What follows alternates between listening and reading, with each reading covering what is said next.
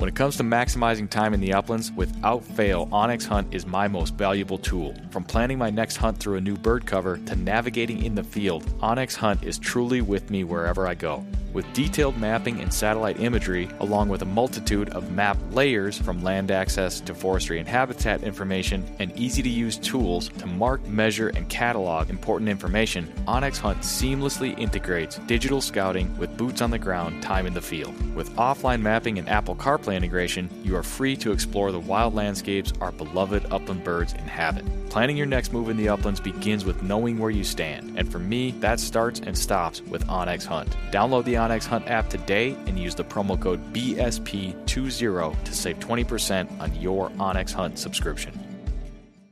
When the miles rack up faster than your flush count, that's when you'll truly appreciate your hunting vest from Final Rise. Built for the uplands and proudly sewn in the USA, the complete lineup of hunting vests from Final Rise, from their all new Summit XT down to the minimalist Sidekick system, are all built upon the foundational load bearing waist belt and low profile shoulder strap system, which allow you to carry all the gear you need and do so comfortably while maintaining your ability to move freely and perform when you need to most. With a complete lineup of accessories and newly released performance field apparel, Final Rise has the gear you need to help you get the most out of every mile and every flush. Final Rise gear is built for the uplands. Get yours today at finalrise.com.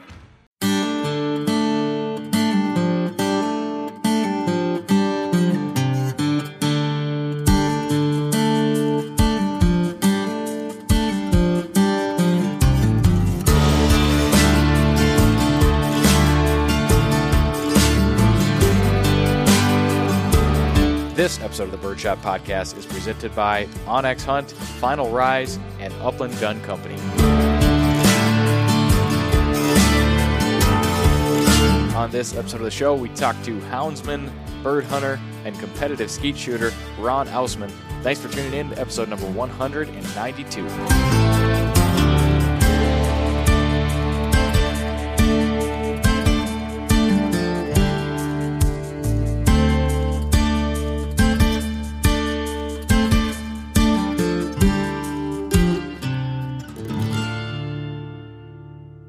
All right, welcome to another episode of the Birdshot Podcast, everybody. Thanks for tuning in this week. Almost October. I'm tempted to say it's in the air, but I really could not, in good faith, say that because aside from a couple of cool evenings and some frost earlier this week, the woods and weather do not look and or feel very October-like yet. Feeling like a pretty late fall to me at this point. Lots of green out there. Cover is really thick and it just doesn't quite feel like October yet. But ah, we'll give it a week and see what happens. Anyways, got a fun show coming up for you today. We'll get to that in a moment. But of course, thank you to Patreon patrons of the Birdshot Podcast. Got a pile of can cooler and sticker packages I got to get out to new patrons this week. Thank you to all new and existing Patreon patrons of the show. They get access to bonus content when that is available, exclusive discounts for Upland Institute, Gumleaf USA, and we've got that drawing coming up at the end of the month in just a day or so for the Sawbuck brush pants from First Lite. One lucky Patreon contributor will be winning those in just a few days. If you want to contribute to the show above and beyond what you already do by listening, you can check out those benefits at patreon.com forward slash birdshot. All right, keep sending in questions for Justin McGrail.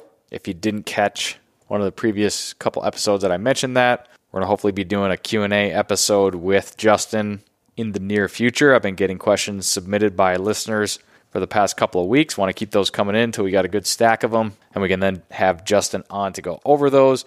And I'm requesting bird dog questions, of course, with a hunting focus. Things that you're seeing in the woods, in the field right now, questions that you have, scenarios that play out, things that make you scratch your head, or just stuff you want to know as it relates to bird dogs, hunting season and hunting upland birds. Justin's done a lot of guiding and a lot of hunting over the years himself, so I imagine he would be able to address most hunting questions as well. So, whatever you got, send them my way. Email me at nick at birdshotpodcast.com. Send me a DM on Instagram or anywhere else you can find me, and we will use those on a future episode.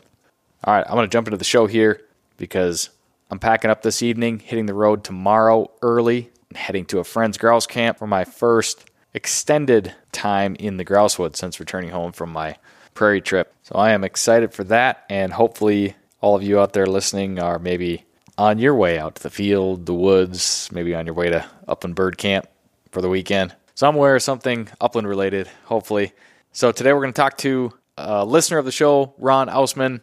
He and I have been chatting for the past few months. Really got connected after I last interviewed Dell, and we were talking lots about shotgunning and shooting and Ron had some thoughts and stuff that he shared with me after that episode, and we've kept in touch since. And I've been picking his brain about reloading and some of the things that I was thinking about leading up to the season, which I don't have much time for right now, but I imagine in the near future when hunting season quiets down once again. Not that I'm eager for that time, but I'll be digging into that stuff again and probably picking Ron's brain on a few of these topics. And, anyways, Ron and I were chatting after my episode last week. I was talking about my Western trip and some shooting struggles, and he was en route to the World Skeet Shooting Championships this week. And I kind of just wound up on the phone with Ron and decided to hit record, and we talked about some of his background in upland hunting and some of the things he does with. He's got some basset hounds. He's done a lot of shotgun shooting over the years, dating back to his time in the Marine Corps. And really, he's got a very well rounded skill set and experience, and was happy to share some of that with us on the Birdshot podcast. So I hope you enjoy this one for this week, and I will talk to all of you in October. That said, let's welcome into the conversation and onto the Birdshot podcast en route to the Skeet World Championship, Ron Ausman.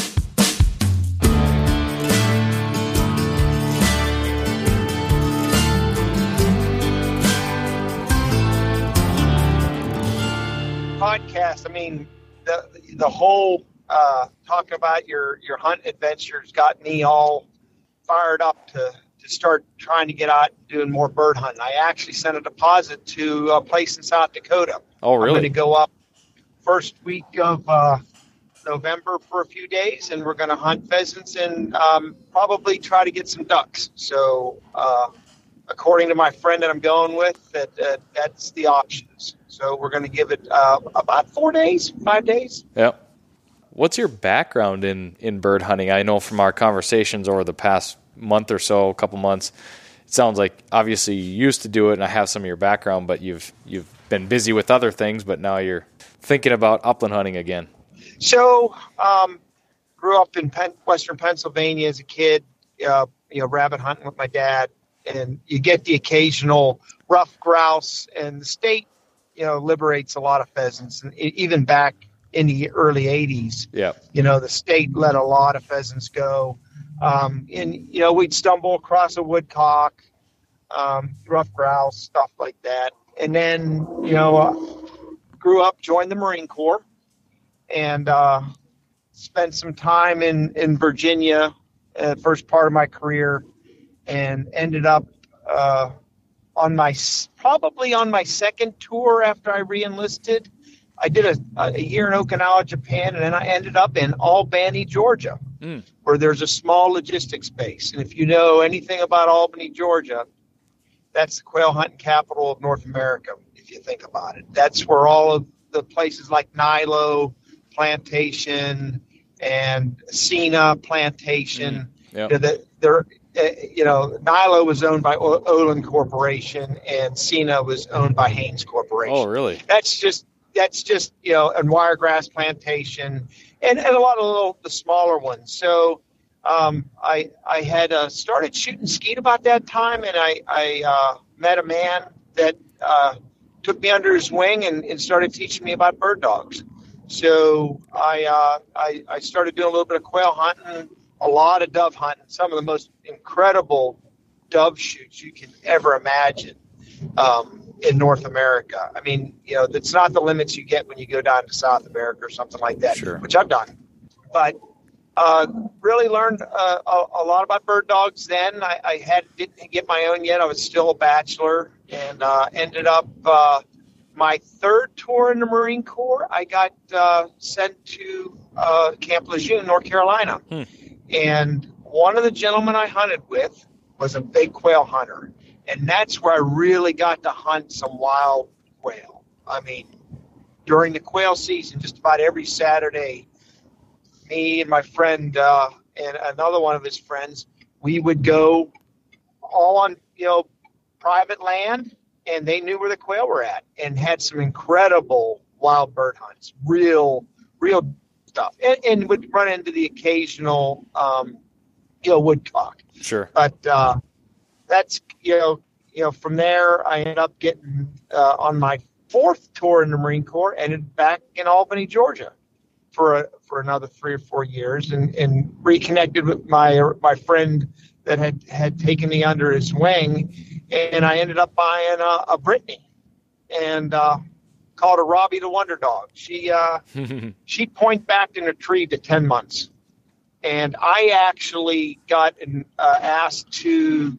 professional guide for the Quail Unlimited Celebrity Hunt, and uh, did that for uh, did that one season and uh, worked for one particular plantation for a couple years on and off. I mean, I wasn't a full time guide. Obviously, I was still in the Marine Corps, but they would ask me to come out. Hey, can you come bring a bring your dog and drive the jeep and uh, and and take some customers out and hunt some quail. Yeah. So I got to got the opportunity to do that a lot. Now, you know, you, I know your your your listeners know liberated birds.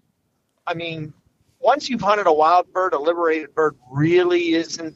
There's a there's a clear separation there. Yeah, and and a, a lot of people who don't know that, I mean, they go, and a lot of it's a social thing. You know, their Right. companies taking them out quail hunting, and you know, you want to show them a good time. Hopefully, whoever your birds came from had a nice long flight pen, um, and the birds will fly pretty good. Right. Now, you know, and when you liberate a lot of birds, I mean, some of those plantations like Cena and Nilo, they release 20, 30,000 birds in a season, you know, and, and just by sheer numbers, you know, very high mortality rate for, for liberated birds. You get some birds that, that stick around. They get with the wild birds. They learn to forage. They learn, they, they, they get flight wings under them. And, you know, and by the end of the season, you, you have a liberated bird that may have survived three or four months.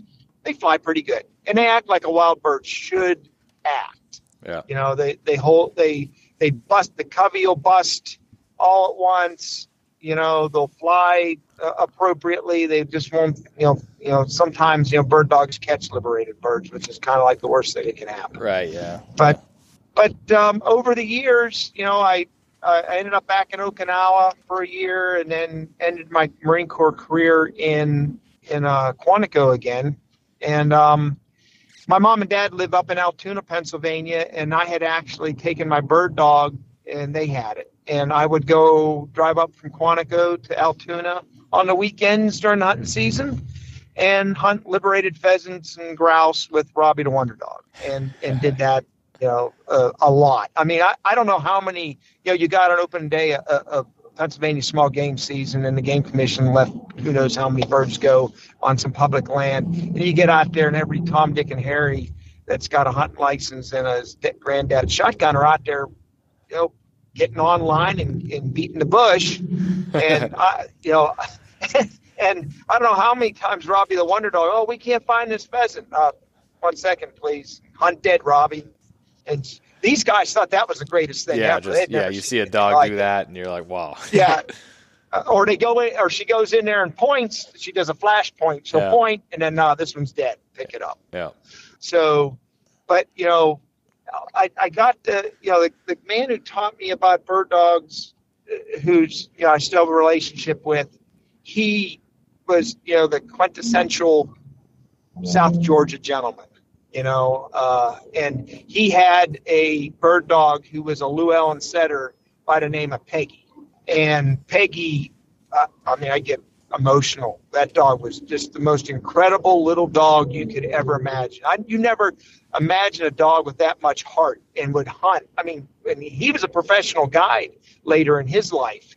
He, I mean, he hunted 150, 200 days a year, and that doggone bird dog went every day. Jeez. I don't. I mean, she would start September at like you know probably 39, you know 40 pounds, and you know by the time February's rolling around, she's 29 Yeah. and nothing but muscle and Yeah. and he can't leave her at home. She refuses. You nope, I'm in the truck. I'm going hunting. And, and a reason I brought that up, Peggy, and I have pictures of Peggy pointing birds and uh, pointing a dead bird on the ground with a live bird in her mouth. I mean, a dead bird in her mouth and a live bird on the ground. And and I have friends in um, Columbus, Georgia, that I do the basset hounds with, and they do more than just basset hounds. They have this, and I mentioned it. It's a crossbreed between an English Springer, an English Cocker, and a Boykin. And this family has been maintaining this breed every so you know rotating different blood you know of this breed right, over and over sources, again yeah. for for 40 years. Really? they have they have the resources to go to england look for a really good english springer. Go to england look for a really good english cocker. Go up and they're friends with the boykin family. They could go up there and find whatever boykin they wanted to find.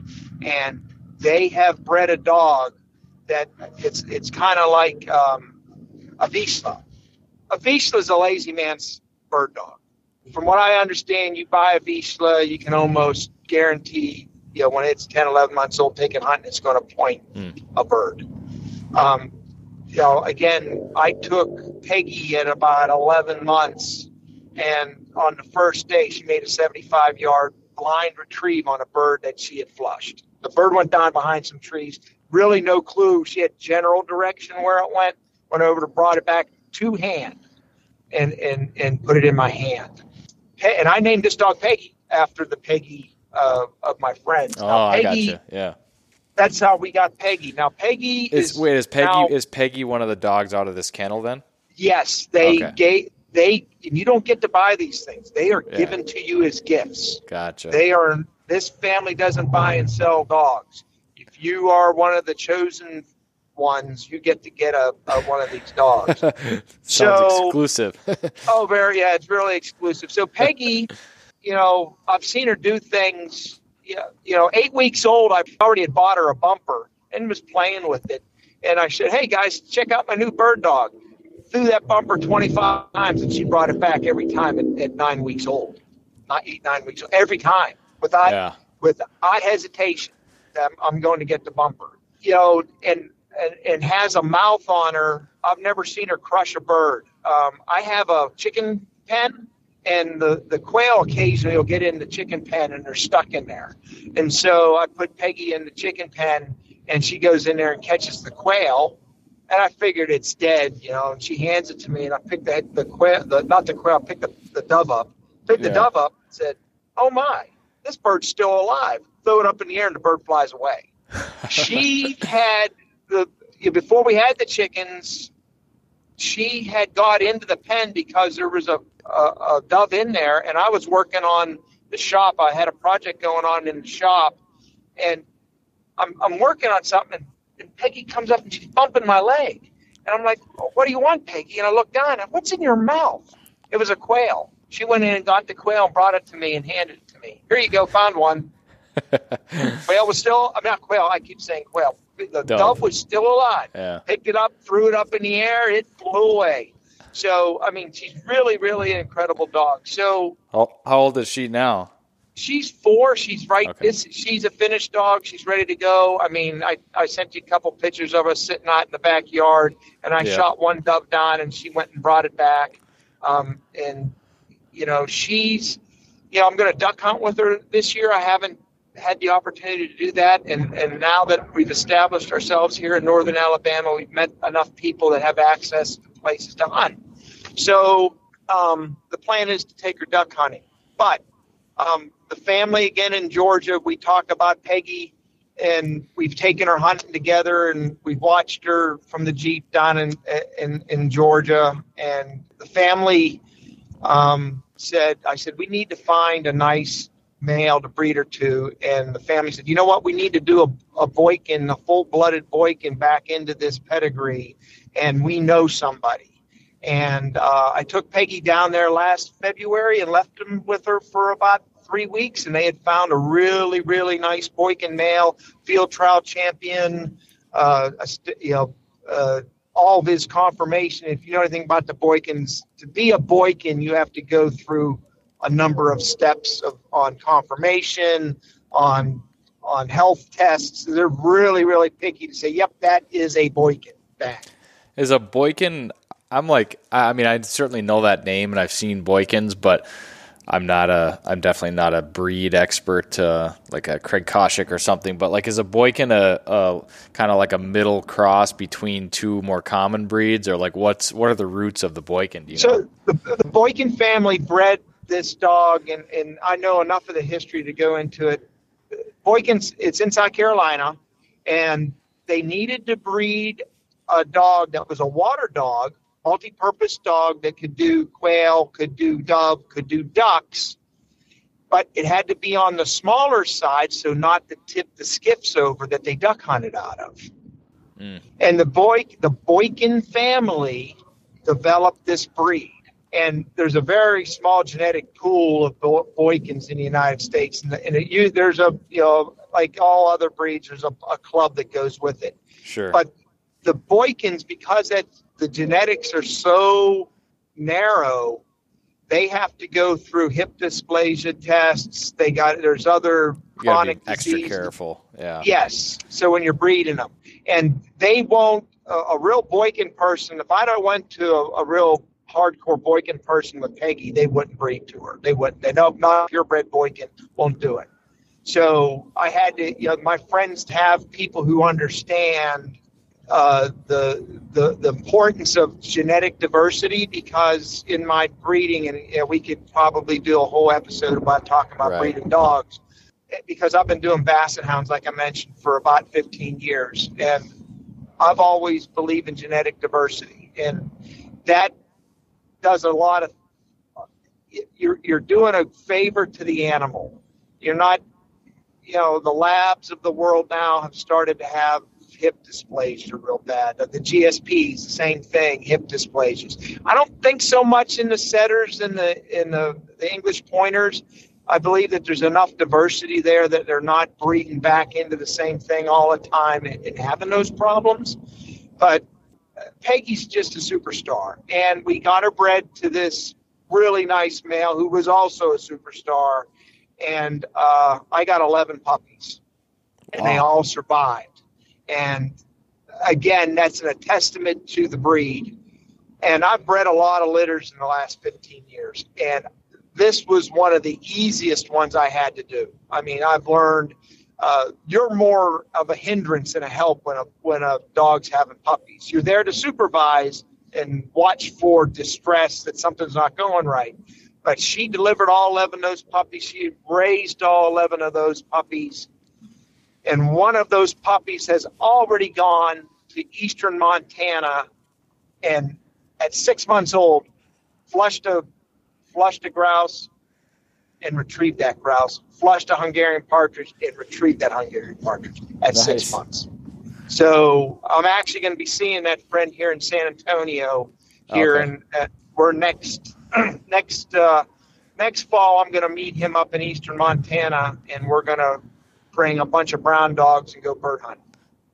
Nice. So, you know, uh, and I'm not going to claim to be an expert on anything. I'm, I'm kind of like the jack of all trades and master of none. I mean, you sure. could put sure. you put a deer rifle in my hand. I know I've white-tailed deer hunted, uh, rabbit hunted, uh, fox hunted on horseback.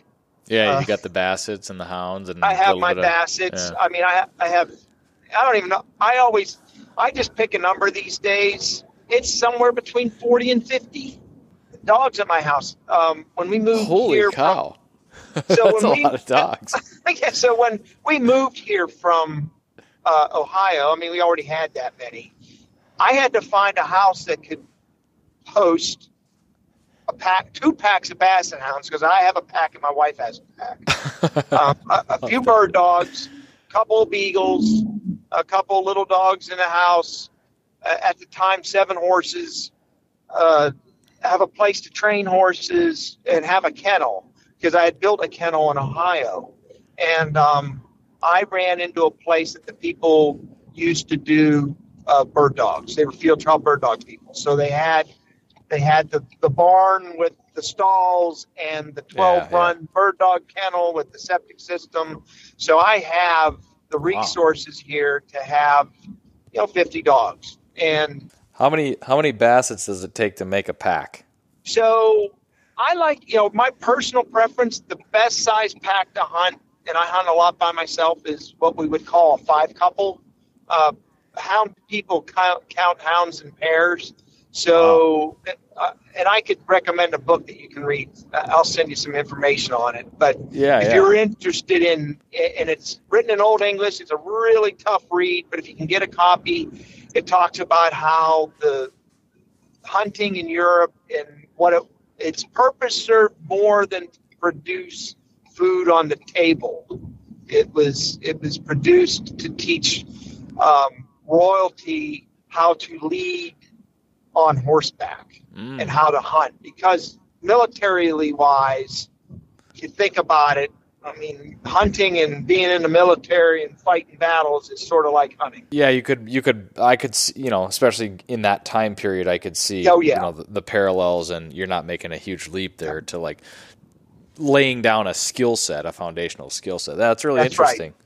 So uh, we count them in, in pairs. Uh, I got, you know, a five couple is a nice size pack to hunt. Um, I have hunted by myself up to 22 hounds with no help, Wow. and that's fairly common if you're if you're good at it. Um, my wife, she hunts, you know, usually with help. She doesn't. She she doesn't have.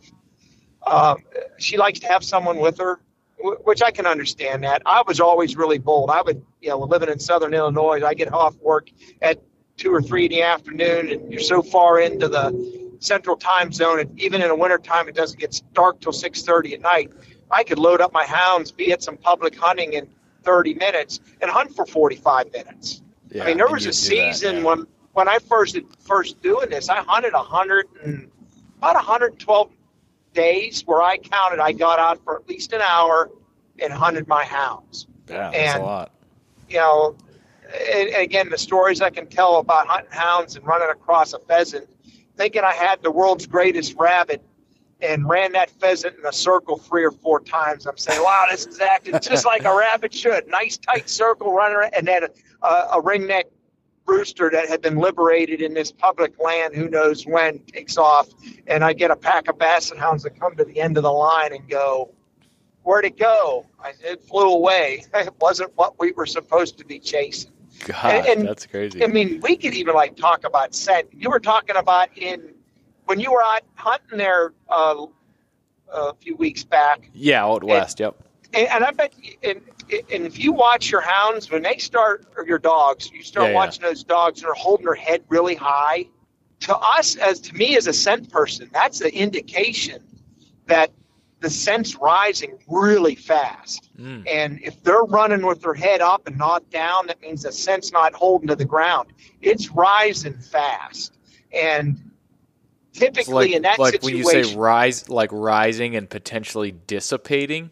yes, it's dissipating fast. But Okay. birds put out a tremendous amount of scent in relation to what a rabbit puts out. Gotcha, Remember, I'm okay. hunting a rabbit. Yep. Rabbits don't put out uh, you know, one part per million. Of it. you know, think about it. That that dog has got to sort out one part to hold a line in the on the ground because you know they're short. Their you know their head's only eight inches off the ground. If that Yeah. scent rises above their head, they're done. They can't they can't hold a line. So if a rabbit is is one part per million, do you have any idea of like a ballpark, like what a bird is? It is it like ten times that, or, Uh, You know, or you I know I have no idea. I just Okay. know from experience that that they put out more? Oh, well, I mean, I, I, we call it drawing a blank. How many times have you hunted for birds and you stepped on birds and the dog never even indicated that there was a bird there? Right? Yeah, that happens. Yep. Eh, but- Well, that's because the scent's rising so fast that the dog can't smell it. It's gone. I mean, it dissipates so quickly. I mean, there's an old fox hunter. it's a fox hunter saying, "Hey, I got a book. It's 400 pages long. It talks all about scent." And somebody says, "Wow, I'd like to see that book." I said, "Yeah, because there's not one thing written on any one of those pages." scent is Um, I mean, I've gone out and hunted and said, "Oh, this is gonna suck," but I got to get the dogs out and or hounds out. And I go out, and for the next two and a half hours, I can't stop them because they they just they got it that day. The rabbits Yeah. are, are are putting out a lot of scent, and you can run them, and the, the scent's holding to the ground. It's not up high. And then other days, oh, this is going to be awesome. You go out on a three-hour death march, and you don't even see a rabbit. Or if you do see a rabbit, they run it 25 feet and it's over, and you don't know what happened to it. So, Yeah. I mean, and I've seen that bird hunting where, you know, not so much with liberated birds. I think I don't know what it is. I mean, it, it, mostly because when you're the guy who planted the birds, you got a pretty good idea Sure. where it's going to be. And if you're you're a guide, I, I know you plant them in the same doggone spot every time. So you know, if you hunt the same area for a week and you go out on the course and you lay out the birds, you're typically just going to put the five or six coveys you're going to put out. You put them all in the same spot because you want to find them again. You know, I've Right. seen bird dogs just run over to a spot and point because they oh, know. Oh yeah, I've yeah Oh, I've seen that. Yeah, you liberated. fields. Yeah, you've liberated it, and they're pointed to the right, and the birds are actually to the left Yeah, because they they know. Well, they report this is where they they know the it's in there somewhere. Yeah, yeah. yeah, Yeah. So, but you know that that's just one thing. I mean, talking about bird dogs, and you know, you know, I was looking at the Upland Bird Com- uh, Gun Company uh, website. I wanted to. I hadn't heard of these guns before, and I'll be talking to some of my friends out in, in Texas when I get there about them. But uh, you know, guns. I just, you know, I'm still. I hunt with uh, auto, uh, either a pump or an autoloader. I got I got a, a Urika A391. It's five and a quarter pounds. I bought it about 15 years ago, right before I went to Uruguay. And I bought a Beretta 3901. Uh, again, in 20 gauge. It has a, a little bit longer barrel. And I took it to Uruguay and I hunted perdiz and, and pigeons. And I bought the Berettas because they're reliable. You can run a lot of ammunition through them and the parts on those two guns are sort of interchangeable. If you know certain things break, you can kind of swap out, so you- you're not going to be out of the hunt if something breaks when you're when you're out. So, Right, right. um, Gearing up for your next hunt? Check out Ugly Dog Hunting Company for all your dog supply needs. Ugly Dog Hunting carries a full line of products for your bird dog and even some for you. Whether you're looking for dog collars, GPS tracking devices, kennels, beds, leads, training equipment, or first aid supplies, Ugly Dog Hunting carries it and a whole lot more. New owner of the company and friend of the Birdshot podcast, Mike Nadusky, loves to remind me that while I do hunt with pretty dogs, every dog can be an ugly dog. Check out the entire selection of gear for you and your bird dog at uglydoghunting.com. For many upland hunters, along with their passion for dogs, birds, and the places we chase them, comes a passion for shotguns. Upland Gun Company specializes in customizing shotguns for the upland bird hunter, imported from Italy and shipped direct to an FFL near you. Select from one of their side by side or over under shotgun platforms and customize the fit, function, and aesthetics to your liking. Design and build your next upland hunting shotgun with Upland Gun Company today. Visit uplandguncompany.com. We're going to talk about guns. I want to talk about some of your skeet shooting and stuff, but before we leave that, like obviously we could do a whole podcast on the hounds and and I haven't spent a lot of time around hounds people and, in that topic. I mean, I I guess I know a little bit just like from the outside looking in, but um, like what is the? I'm sure there's a bunch of interesting parallels in sort of the way that that hound hunters would look at scenting and game and all that stuff versus how I do as a bird hunter. If what's your ideal day? You're like you talked about a day where you're going to cut the dogs loose and you're what is the day that gets you excited? What are the conditions like that you think we're going to nail it today? The scenting's going to be awesome. yeah, there's certain, you know, and I'm not, I've never been. There's some people that say, you know, you get a south, an east wind, and you're not going to get any scent. What I like to see Really? is What's the do you know what the thinking is behind that? No, I mean it, it's a lot of talking to the professionals and the, the action. You know, there's people in this country they're paid professional fox hunters. That's their job, and um, you know I've kind of I don't know if I've just insulated myself from it. I've always gone to what's my favorite type of day, Mhm. just the day, like you said.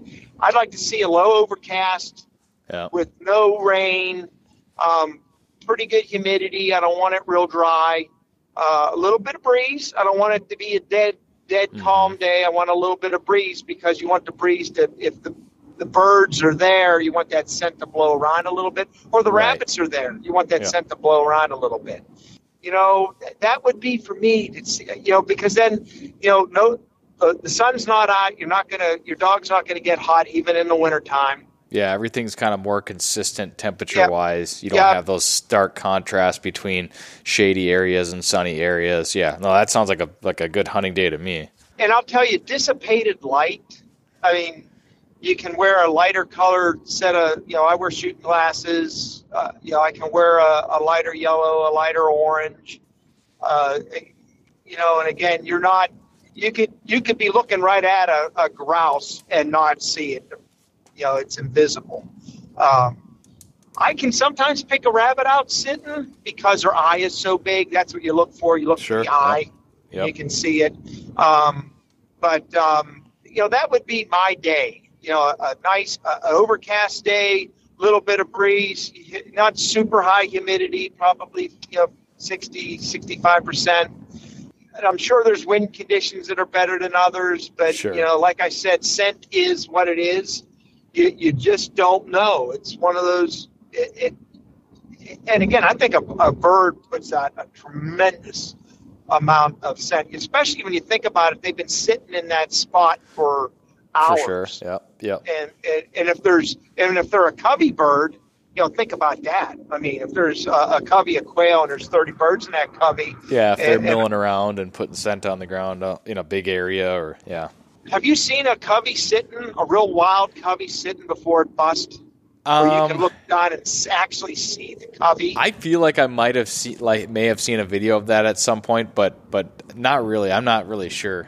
Yeah, I've seen that where uh, you know hunting in South Georgia, we got on on a, a really cool morning for down there, and the dogs had pointed, and I was hunting with a friend of mine, Joe, who's a was on the uh, Olympic team, great clay target shooter, Mm. and we, we were hunting on the base in Albany, and Joe Joe said, "Oh man, there's a you should see this," and we kind of looked over and we could see, and it looked like it was like five birds all stacked in on top of each other, pointing outwards in a little circle. Okay, yeah, So we- that's kind of what I was picturing in my head, and maybe I've yeah, seen a so drawing of so that we or something. we and, and it was it was so cold. I just think they didn't, even though the dog was standing there, they hadn't. They figured, well, if we don't move, we'll be okay. Right. Well, we busted the covey. I think there was thirty freaking birds in the covey. Jeez. They, they went everywhere. But when you looked at it, it didn't even look like there was that. They were just stacked on top wow, of each other. that's interesting. So, uh, and, and Joe, I think I knocked one down and Joe didn't hit any. I said, dude, man, you're international skeet shooter. Why didn't you kill one? He said, I was not thinking 30 birds. Awestruck.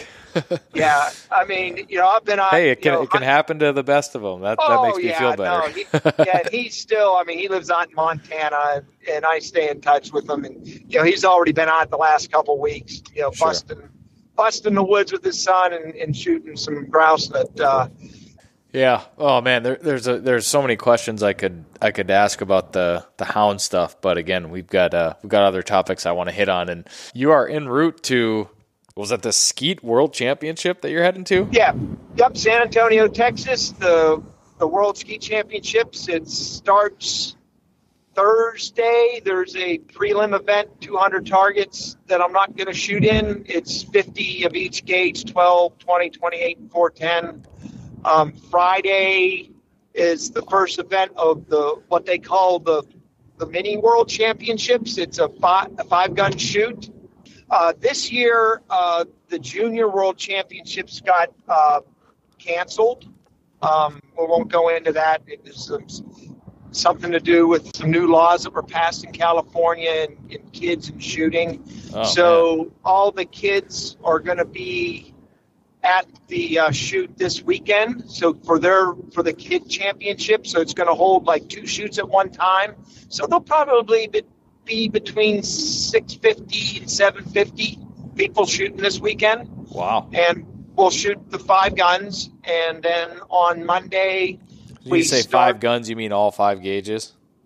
uh, four gauges and doubles. So the the fifth gun you sh- is a doubles event where you shoot doubles at all se- seven stations. 12, 20, 28, 410. 410 and, and, doubles. and doubles. Okay, what's the doubles again? So doubles is just shooting uh, in a regular American skeet. You shoot singles and doubles, and uh, but years and years and Oh, years yeah, ago, single high, single low, and then you shoot the uh, pair. then a pair on one, and same Yeah. on two. okay. Well, years and years and years ago, um, like American Trap, you have singles trap, 16 yard line, doubles trap where they throw two targets from the 16 yard line, and then the handicap where you move back. So American Wow. Skeet decided, hey, you know, we should have this doubles thing. It would be another event. People like to shoot it. Um, and uh, it really came into being, and I could a little quick history about it. In 1983 or 84, at the end of the 12 gauge event, they had to have a shoot off. Well, back then it was you shot another round of skeet until you missed. That year, the shoot off went 54 boxes. So, two guys by the name of uh, Wayne Mayes, who was quite possibly the greatest clay target shooter that ever lived, and Phil Murray, another one of the greatest target shooters that ever lived, decided that, hey, we need to start shooting doubles at three, four, and five because that'll weed it out. We, we can't be here for another three days Yeah. shooting skeet. It just it's it's counterproductive. so uh, they that's when they said, okay, we're going to start shooting stations three, four, and five doubles until we miss. And you start at station three, you shoot the higher high bird first, then the low bird. You go to station four, shoot the high bird first, then the low. Go to station five, shoot the low bird first, then the high bird. Then you go back to four and you shoot the low bird first Oh, reverse. uh, and reverse it, and you do that. So then they said, well, why don't we just have a whole event where we shoot from station one to seven doubles? And um, shooting that, most people shoot the 12 gauge. Some Yeah. people shoot a 20 or 28. But I equate shooting doubles to like shooting the 410. I mean, there's the amount of perfect scores shot is about equivalent. So Hmm. two years ago at the World Championships was the first time a 99 had ever won the doubles event because the wind was blowing 45 miles an hour that day, all day. So you're saying so you're saying normally it's normally it wins with hundred. Normally Oh it's a perfect they'll, score. they'll Okay. prob- yeah, I bet you it'll be depending. And looking at the weather, it looks like it's going to be pretty nice. Um, the the main doubles championship will probably be between seven and twelve hundred straights shot, and then they'll have a shoot off at the end. Four ten probably be about the same between seven and twelve. I mean, out of you know when you have 650, 700 shooters there. I mean, the the last 10 years because of the tremendous increase in prices and how much it costs to shoot, Yeah. I- I've noticed that the number of the competition isn't quite as keen as it once was. Uh, back in Smaller the when I pool. smaller smaller pool people not practicing as much, Yep. um, people getting out of the game that were really good shooters that really can't afford to do it anymore because it's so expensive. Yeah. Um, last year in the 410, I, believe there was probably between seven, seven and eight hundred straights in the 410. But in the 12 gauge, there'll be a, a lot of. They, they shoot 150 targets in the 12 gauge, and there'll probably be 50, 60, 70 perfect scores. You know, yeah. and and they and then the shoot off. And typically, what they do is uh, in the 150 event, you know, that could go three or four boxes before they weed it down to the the guy who wins. So it's it's still really competitive. You know, you got to shoot 100 to to win the main events. Uh, the overall, they have an overall event, uh, a, a 450 or a 500 in the mini and a 550 in the in the main, where they count you know all 550 targets. And and you know somebody might shoot a four a 548 out of 550. You know that's quite possible. Yep. Um, uh, if they you know shooting all the all the guns, you know they'll probably be a 450 out of 450, quite possibly. Um, there's been a lot of those shot over the years. I mean, it's it's pretty competitive. I mean, it's is this event that you're going like? Is this something you have to qualify, or is it an open entry, or it, it it's open? Um, I've gone. You know, when I was on active duty in the Marine Corps, I shot on the team, so the the Marine Corps paid for me to represent the Marine Corps at this event. Um, hmm. The, the history of skeet is quite interesting. So, um, the human brain is quite possibly the world's greatest targeting computer. Yeah. I mean, if you think about it, it, it, it it's pretty uh, damn good. Yep. So 75 years ago, during World War II, they they they to teach aerial gunners in Navy ships and in Army aircraft, they actually took them to the skeet range and the trap no range. And that's, that's where cool. you learn how to shoot skeet, learn how and they took it to another level. They actually would put them in the back of a pickup truck and drive around a track that had clay target houses all over, and they would randomly throw clay targets out while you're moving in a moving vehicle. So yeah. not only are you moving, the target's moving. So you're learning how to shoot that that that that um uh, that target. Um, yeah, they're, they're got, programming the computer. That programming the computer. I mean, they used Winchester Model 12s with what was called a Cutts compensator. Uh, yeah. They were quite popular. Um, when I was stationed at Camp Lejeune, I got to meet a man by the name of uh, Jack Parks, and Jack Parks was quite possibly one of the greatest Marine Corps rifle and pistol shooters ever to live. And but he is also an incredible clay target shot. And Jack, uh, I got to learn a lot about the history of of how he um, ended up being a, an instructor teaching Marines how to shoot aerial gunnery. And uh, really interesting story. Jack Parks was um, on Midway Island at the start of World War II, and he was a 50 caliber armorer for 50 caliber machine guns. Whoa! And uh, three days before the war started, he and a crew flew down to Wake Island and uh, and serviced. Oh wait, no, he was in Wake. He was in Wake.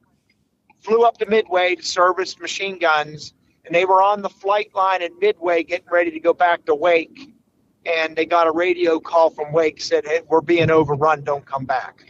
So Jack then trans transited across to back home to the United States, got home to Texas because he hadn't been home in a year, and came down with malaria and got stuck in a military hospital for a couple months until he recovered from malaria. And he showed back up in San Diego, and he was wanted for for desertion. Jeez. And uh, and uh, when he showed him, oh, I was in the hospital club uh, recovering from malaria. And they looked at it and said, okay, you're now warrant officer Parks, and you're going to teach aerial gunnery. And that's how he started teaching because he was a good skeet shooter at the time. Yeah, they yeah. knew it. and he went and uh, taught uh, for most of World War II. He taught aerial gunnery, and hmm. uh, if you there there used to be huge military championships uh, for clay target shooting. I mean, if you go back and think when you were a kid, you went out to the local gun club. Think about how many old Viet, uh, World War II vets, right. Vets, were out there shooting their Model 12, and you know that's they that's where they learned how to shoot. They learn yeah. how to shoot in the military. Um, uh, you know, interesting fact. You ever hear of Robert Stack, the actor? Uh, yes, I'm pretty Eliot sure. Ness, uh, the Untouchable. He was the 1938 or 39 world champion 20 gauge shooter in skeet. and when he, he's in the Skeet Shooting Hall of Fame, um, I got to meet Robert Stack out in California. I was out there shooting. and yeah, and he was at the gun club I was at. But Robert Stack uh, was in the Navy and he taught aerial gunnery. They that when he got recruited into the Navy, yep, you're going to teach aerial gunnery because you're already uh, we know you can shoot. That was what he did. Pretty mm. cool thing. So so when you started shooting skeet, like was it pretty much? Did you get hooked on it, or what was the? Well, you know, how, I, how did you get so head over heels about it? Well, I I took up skeet shooting so I could learn how to shoot more pigeons and doves and okay, quail. Okay, yeah, yeah, Because that's you know that's what the game was designed to do was right. to the guys that were learning how to shoot uh, wanted to keep up. Well, quail hunters wanted to keep up their their their their uh, shooting in the off season, Yep. and it kind of evolved from there. I mean, trap shooting wasn't the same. Trap's been around much longer than skeet, and uh, it, it's a different game. I mean, and I've shot both of them. I'm a you know I've shot the Grand American uh, a number of times at trap. Um, done pretty good at it. Uh, I was a much I'm all, uh, a much better skeet shooter I am a trap shooter, but I can hold my own. Um, I like playing with sporting clays. I mean, it's it's not something I do often, but it's it's a good. Uh, it helps you look at you know instead of the standard. Yeah, these are the eight stations I'm going to shoot, and these are the presentations I'm going to get. More variety. Shoot, yeah, sport and clays is going to give you more of that realistic feel for it. I mean, honestly, I think trap is probably better for a flush bird than what skeet is. Uh, skeet's more of a passing bird game. You know, a couple of the shots are, or maybe what a, a right what when you you're at a- one and one, one and and seven, seven. basically. Yeah. Yep. yeah, maybe eight. You get a bird that flushes up and straight at you. Uh, I knew this. This was on the tip of my tongue, and I knew I kind of knew this, but I did. I googled it to double check. Well, this is on Wikipedia, but William Harnden Foster was one of the founders, who's a you know Yes. famed famed author of New England Grouse Shooting, one of the you know kind of the historical grouse hunting figures. Yeah, he was involved in inventing skeet shooting. So yeah, and I always knew that like it was invented by bird hunters for bird hunters. So that's Yep. That's the application really. And obviously it's been adapted somewhat you know in the competition era and stuff but obviously basic principles still there. I so you run you've shot a hundred thousand registered targets and gosh knows how much how many more you've shot unregistered than that. Like like what do you still get out when you go line up and go shoot around a skeet? I mean what do you get out of it? What what makes you keep doing it? For me, um, I, I've always been a competitor. I mean, I've competed. I mean, I've competed in archery when I archery. I was an archery hunter for many years. I love shooting a bow. Competed in that, doing the field the field archery and then the 3D stuff. And then when I found skeet, I started doing that. I mean, there was a time in my life I was a 10 handicap golfer. I mean, I could I love and, and I I, I didn't, you know, for me, the five or six guys I played with, we weren't going out to the golf course just to play. We were all playing for a quarter a hole. I mean, that's if Yeah. it wasn't. There had to be something to compete with. I still, I don't typically go to if I go to the range for enjoyment purposes to shoot skeet. I don't take my Krieghoff target shotgun. I don't Sure. take my Beretta target shotgun. I take one of my quail guns, my bird guns, my duck guns, and I go there with the mindset I'm doing this for fun. I still Yeah. love breaking a clay target. I mean, Yeah. it just and, it could be a trap target. And I've shot some sporting clays this year a little bit again, and, and but you know mostly skeet. You know, my season starts about April and wraps up here in October. Um, I'm gonna probably shoot a little bit more over the winter this year that I haven't done in, in past years. Um, uh, just because I want to keep my game a little bit better because I'm going to do some bird hunting. But it's just one of those things, and it's the people. I mean, I'm going to this shoot to shoot with my old two man team partner, Russ. I mean, when we were young staff sergeants at Camp Lejeune, and I'd really started taking up the game, and Russ was a junior shooter. He started shooting back in the 70s when he was a kid. His dad is in the Hall of Fame for teaching people how to shoot skeet. Hmm. Um, every Saturday morning when I was at Camp Lejeune was a practice morning, and there's three or four or five Marines that I shot with, and it was a skeet competition even on Saturday mornings. Who's going to be the top dog today? I mean, and it's a you know it's a lifelong relationship you meet, but you know these are your friends. These are what you've hung out with, especially when you're the Marine. It's it's a you're in the club. Yeah, the camaraderie for sure. What little clay shooting I've done in comparison, I mean, the thrill of the thrill of breaking a clay target is still uh, it's very satisfying. I can at least relate to that. and especially when you get on a run where you're you've broke two or three hundred straight, and you're just you're right in the middle of them, and you know. So that that's I- that's that's the other thing I always wonder too is like if you go out and you you know obviously you've shot 25 straight a lot so if you if you miss one halfway through what what do you do you just keep shooting you power through it Oh yeah, you miss. Well, at, you know, and I'm not at the level I was when I retired from the Marine Corps. Yeah. Um, but I'm still can shoot at a pretty high level. So, um, it, you know, it's a mental thing. I mean, uh, Mm-hmm. you know, I could talk more about the mental side of it and things that I believe in, and you know, it even applies to when I do the bird dogs or the bassets or I'm riding a horse. I mean, I even when you're out bird hunting, if you think about it, think about how many birds you've shot that you didn't even think about it. You just did. Right. Yeah. If if you thought about it, how many birds when you thought about it you didn't you didn't um, you didn't kill because you thought about it. Right. It's You have a- instinctive. yeah. Yep. And that's what we learn in an interesting way. We learn by doing and then some level of conscious thought around what you're doing and, you know, analyzing what you're doing is I don't know if necessary is the right word, but it's a part of it. But then we're talking about these activities that are, you know, they're subconscious, they're instinctive. So you're you you got to turn the computer off while you're actually performing the activities. But I mean, what are those things that you think have translated? You know, like when you are out bird hunting, is there anything going through your mind shooting wise that that you're thinking about? Or not? I'm not saying when the bird gets up, but I mean like. What are the things that you'd say to prepare yourself? So, and I and I'm gonna I talk about Todd Bender, um, who I'm gonna Yeah. talk to, and we're gonna and let him really talk about the mental management side of it because he's an expert. But I, you have two people that live inside your body. You have a conscious mind. You have the unconscious mind. The conscious mind can only do one thing at a time. He's your worst enemy. Your unconscious mind can do about a million things at once. So when I'm shooting at a clay target, I'm not thinking about breaking it. I'm just doing it.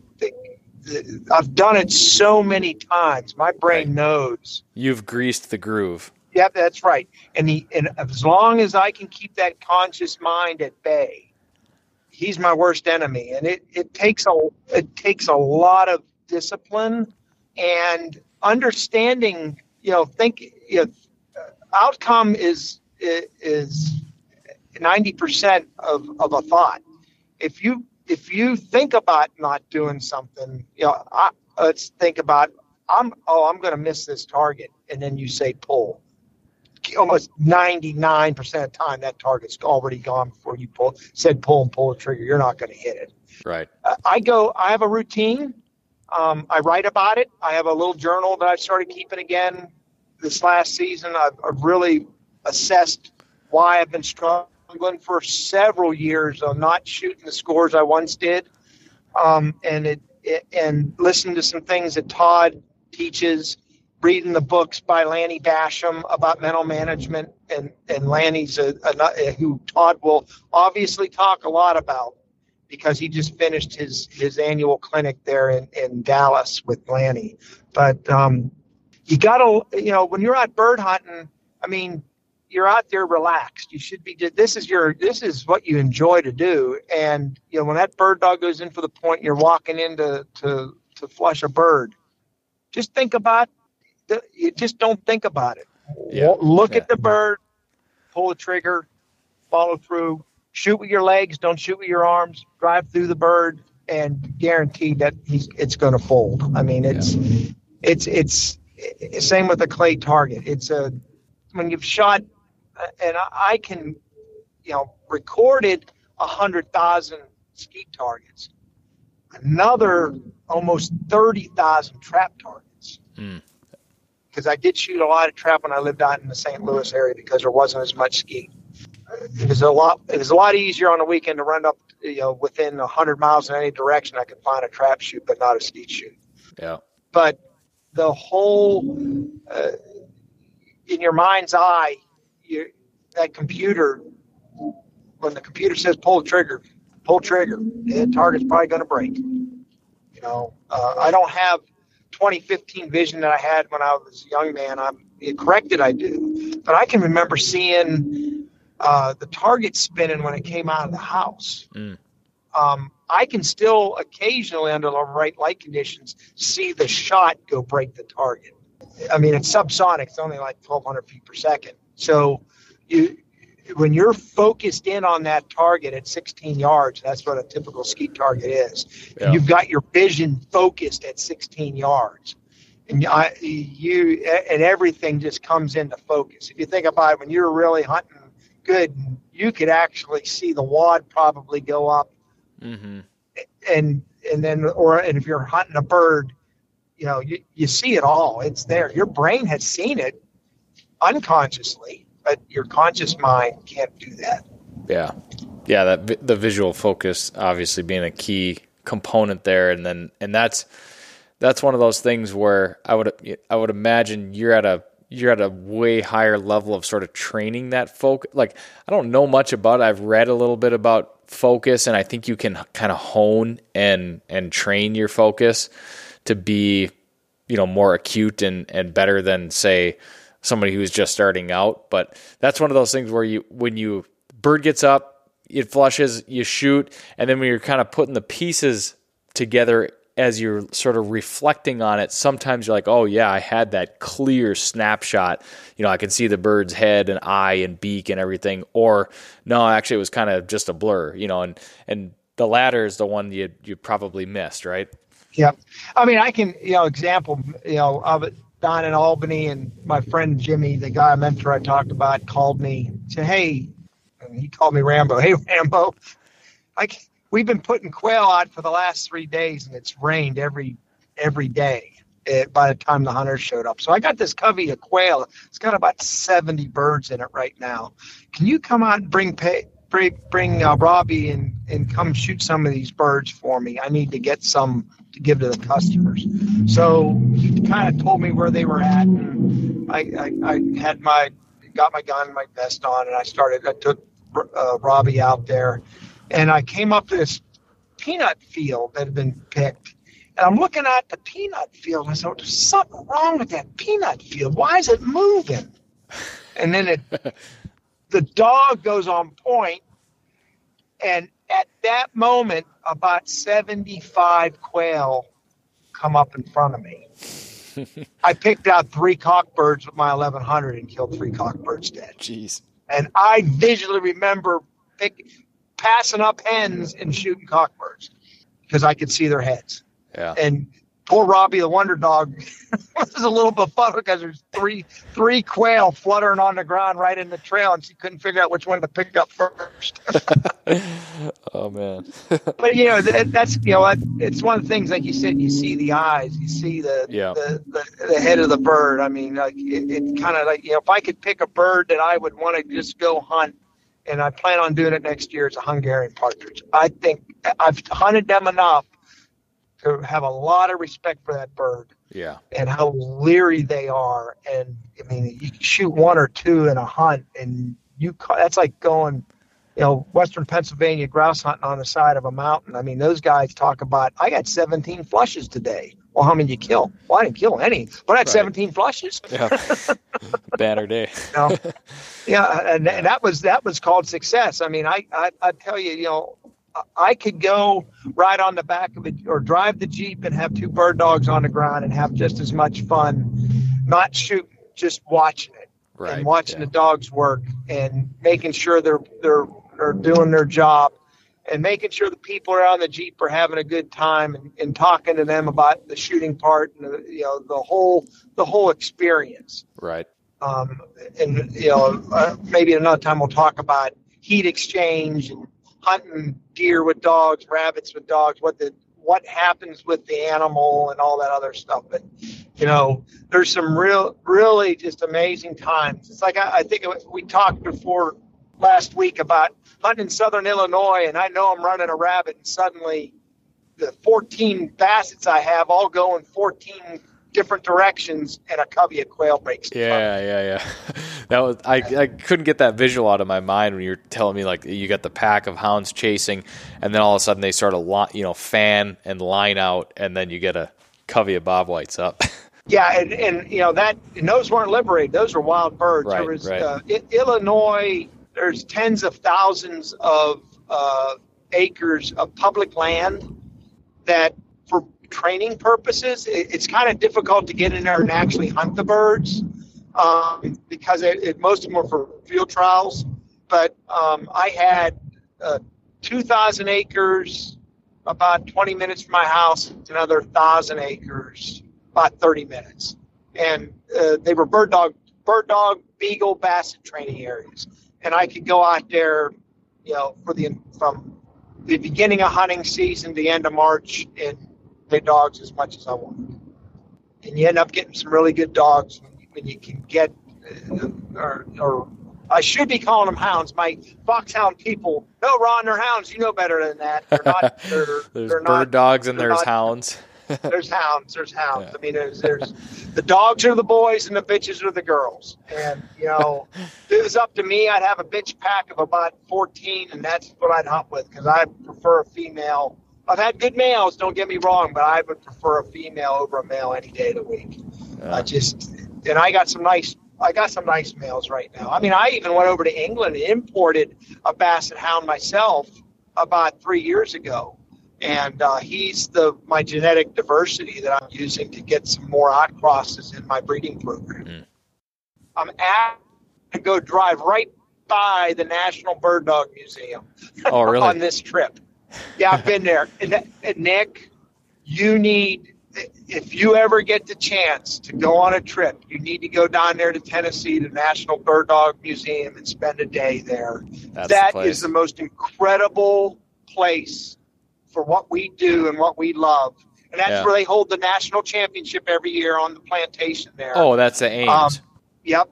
okay. It is absolutely to see the guns and the dogs and the and you know the you know in, in the in the curators there and I got to go I just showed up you know I was on one of these trips and I saw the sign and I said well, well I need to go check this out and I had Peggy there. with me she was riding with me and Peggy got to run around the bird dog museum and That's and awesome. uh, and, and they have uh, you know from the Mellons and the Carnegies who were all right. big outdoorsmen. You know their guns, uh, bronzes of their do- of their dogs, uh, Mm. full diarrhea. Di- uh, stuffed dogs flushing quail. You know that's Oh, one of these famous bird dogs that you know it, it's in a glass case, Yeah, and it yeah. actually sat in the Carnegie Museum in Pittsburgh for many years. Wow. Uh, so uh, it just kind they, they have some of the old quail hunting carts in there, you know, where the where they had the mules pulling the cart and the bird dogs on there and the hunters would ride on the cart. And, you know, in South Georgia, in, you know, the, the gentleman's way to, to bird hunt. Oh, that's that is cool. I gotta I gotta put that on. I've heard a little bit about it, tidbits, but it's definitely if I was if I was in the area, it sounds like a place I, I could kill some time. That's for sure. Oh yeah, uh, if you're going, you know, take the family somewhere and you're going to go to the south for something. Hey, we're just going to go through here for.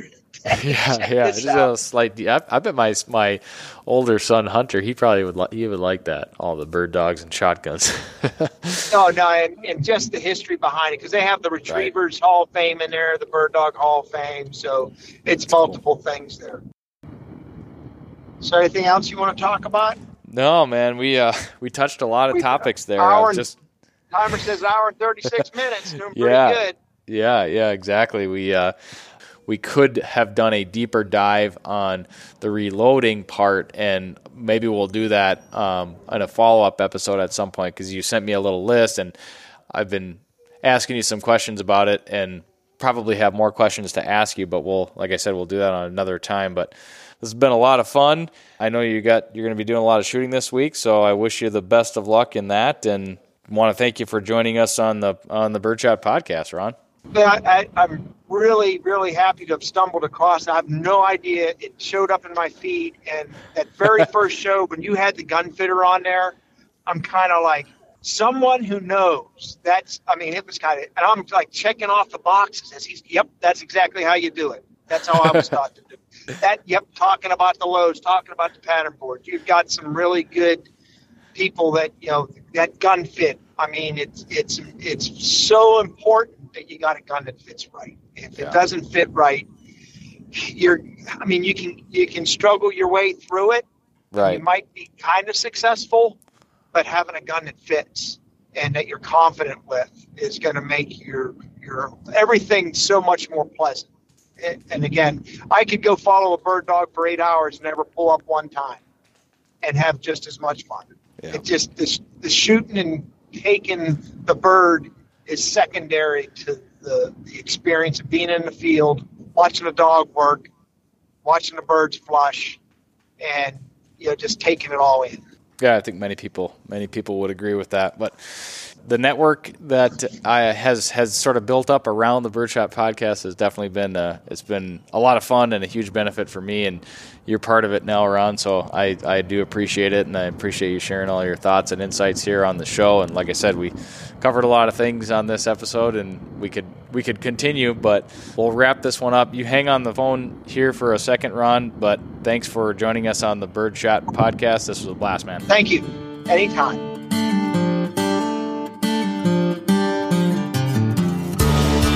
Thanks for tuning in to another episode of the Birdshot Podcast presented by onX Hunt, Final Rise, and Upland Gun Company. Don't forget to rate, review, subscribe, and share. And if you really love the show and want to contribute above and beyond what you already do by listening, you can sign up at patreon.com forward slash birdshot. Thanks for listening. We'll catch you on the next episode of the Birdshot Podcast.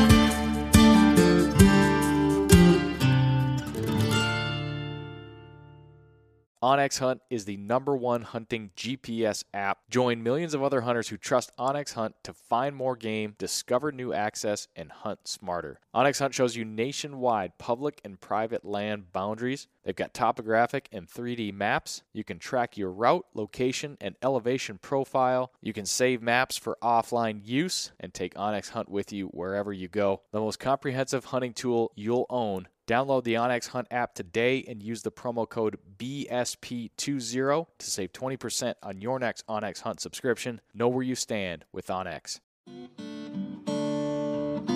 Hey everyone, this is Nick from the Gun Dog It Yourself podcast. If you enjoyed this show, then you might want to check out my show as well. We highlight and break down the ins and outs of training your own hunting dog. Whether it's a bird dog or even the occasional hound dog episode, we cover all topics related to hunting dogs. Check out Gun Dog It Yourself on any podcast streaming platform and hit the subscribe button to be sure not to miss any future episodes.